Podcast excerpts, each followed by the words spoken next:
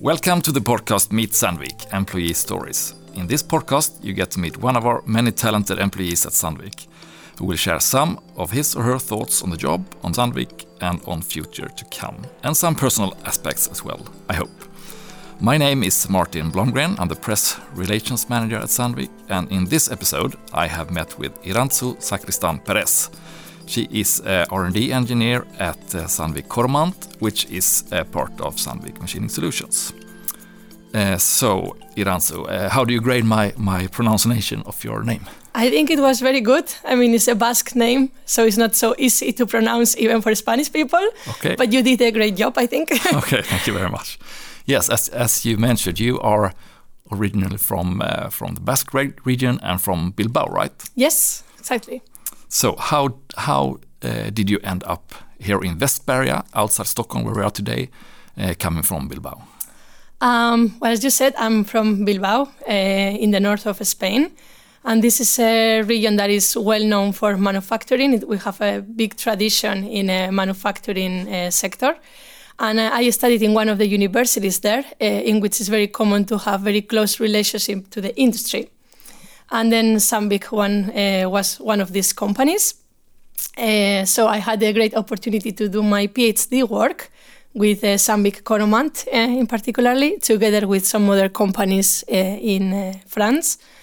And after that, I got the great opportunity to uh, move here to Stockholm and work in Västberga. And yeah, this is what I'm doing now. Good. And how long have you been working here in in Västberga? It will actually be three years now. Three years. Okay. Yes.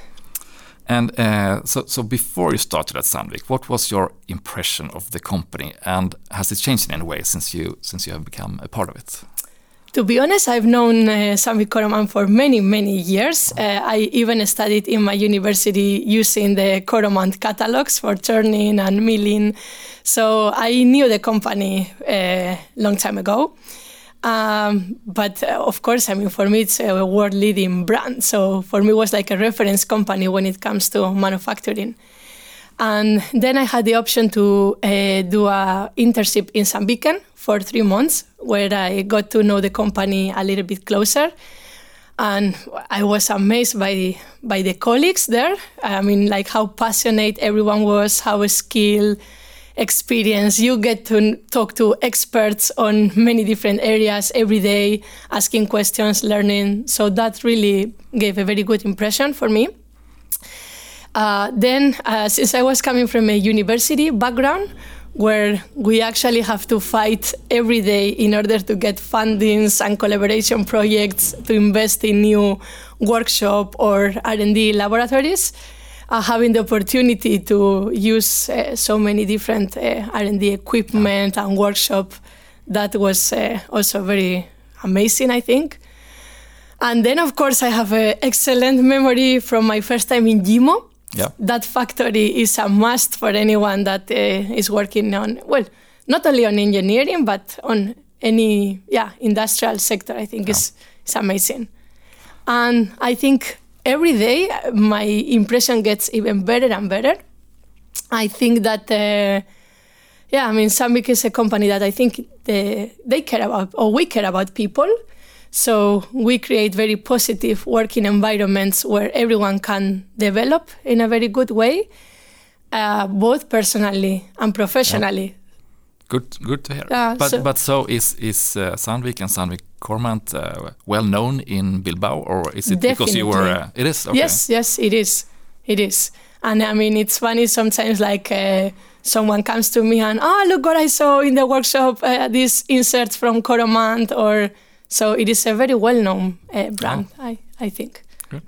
And and can you just short describe what what your role as R and D engineer means? What do you do on? Yeah, so uh, my my background was in uh, cutting processes for uh, turning operation for titanium alloys uh, machining.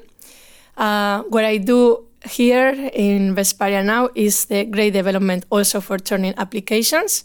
Now is uh, the focus is on steel turning, which is a very big uh, business for us. And so what we do is basically to develop grades, meaning that we design the substrate coating pre-post treatment system for a specific application in a different workplace material. Okay. And and what would you say is the the main challenges in uh, in your work? We have many challenges. I think um, the main one, I think, it is. I mean, to develop products which are according to the expectations and needs from our customers. That I think is a big challenge. Yeah. I mean, we are a world class reference uh, company. And I think every time we release a new product, the expectations on, our, uh, on us are high. So, of course, we want to release products that are according to those expectation levels. Um, then I think uh, gaining market share, that's a new challenge also that we are facing now. It is very difficult to convince a customer to use a new product. The thing is, uh, for a customer to change the manufacturing processes can be uh, very complex sometimes. Uh, also, to train the technicians on how to use this new product and so on. So, if a product is working okay, it's very difficult to convince them to Okay, they're very change to to something. yeah, to change something Yes. that's that's uh, that's actually working. yeah. Uh, but but what do you reckon is most important to to uh, uh, to stay that successful as as you and we actually are in this area?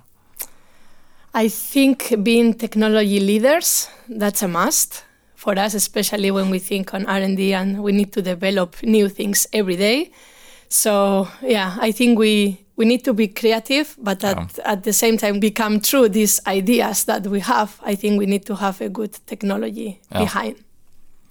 And then I think people uh, are key Yeah. uh, both to attract new uh, talents uh, into the company, but also to keep the experience and uh, skilled people that we already have. And another core thing I think is digitalization. Uh, I think uh, now everyone searches wherever we need to look at in internet. So I think it is important to be present there and I mean to be able to find our portfolio, our products, how to use our products in a digital way. I think that is very important also for us. And to to to be successful, you always need uh, you need good people, and you need uh, good people that are leaders as well. Yes. Uh, and in your uh, opinion, uh, what what attributes do you think a good leader should have? Um, I think one very important thing is that a leader should spend some time to get to know the team. Um, because I think this will be able to uh, boost the skills of each specific individual or in the in the team, and be able to organize maybe the resource in a better way to know which one are the strength points and the weaknesses uh, for each person. I think that's very important. Uh, communication, I think, is also a key. Uh, a person who has both good communication skills, but also a good listener, because I think it's very important to also have some empathy on your on your uh, within the group. And I think trust uh, on the team members that is also very important, because that will allow that um, you can actually, as a leader, delegate on your Yeah. team members and uh, get the best out of each one. And also, every team member will feel involved and engaged in the project if they see that they can participate in a like proactive way. Wise, wise words. Uh, coming from another country, Spain in this case, and being uh, being here in Sweden and Västberga, uh, do, do you notice any difference in the leadership uh, from from your different countries? Uh, I think there is a big difference actually. Here in Sweden, I would say that the structure within the company it is a bit more flat in many ways. So it it is common that the leader is more or less on the same level as everyone in the team, and Yeah. then this allows to have more like direct communication. Everyone is more open to discuss and it makes it easier. In Spain, uh, the leader is seen as a real leader, Yeah. uh, not maybe like a part of the team, but even like outside, uh, Okay. kind of. And then is um, So you don't have that personal uh, relation in the same it, way. it or- can be, and I think it's uh, changing a little bit in this direction. I actually think that is a better way of working. Uh, but yeah, in Spain, it's more like the leader says this and everyone has to follow Okay. this approach. But so when you're not when you're not in the lab uh, making new grades or researching new grades, uh, uh, what what do you like to do? Do you have any hobbies or special interests that you? How much time do we have for this? because um, I'm a quite active person, so I have a lot of interest and yeah, activities that I like to do Yeah. outside work. Um, one of the biggest can be traveling. I love traveling, and I think it's also very important to build yourself as an individual to get to know different cultures and different people in the world. Uh, I like training a lot. I also do a lot of exercises. Actually, Any specific sports or? Uh, Mm, I do a lot of uh, yoga, running, uh, dancing, uh, weightlifting, cycling, any any sport. We have a very nice uh, gym actually here in Västberga, so Okay. sometimes we even run ourselves some classes together with some colleagues. Yeah. So that's a lot of fun. Good. And and are uh, do you have any hidden talents that your colleagues here at Västberga isn't aware of before they listen to this uh, podcast?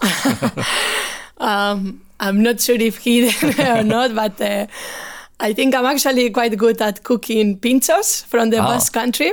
That's a that's a specialty for Yes. the region, right? Yes, it's uh, a little bit similar to the tapas. Oh, but, uh, smaller. yeah, it's smaller, and then we have a, we put everything in through a stick, okay. wooden stick. So I'm quite good at that, I Okay. think. and um, I think I am a good dancer also. But this maybe some people know already, so it's not so hidden. but um, yeah, Okay. Thank you very much, Irantzu, for sharing your, your thoughts on Sandvik and some personal aspects as well. It was a pleasure to meet you. oh, thank you, thank you.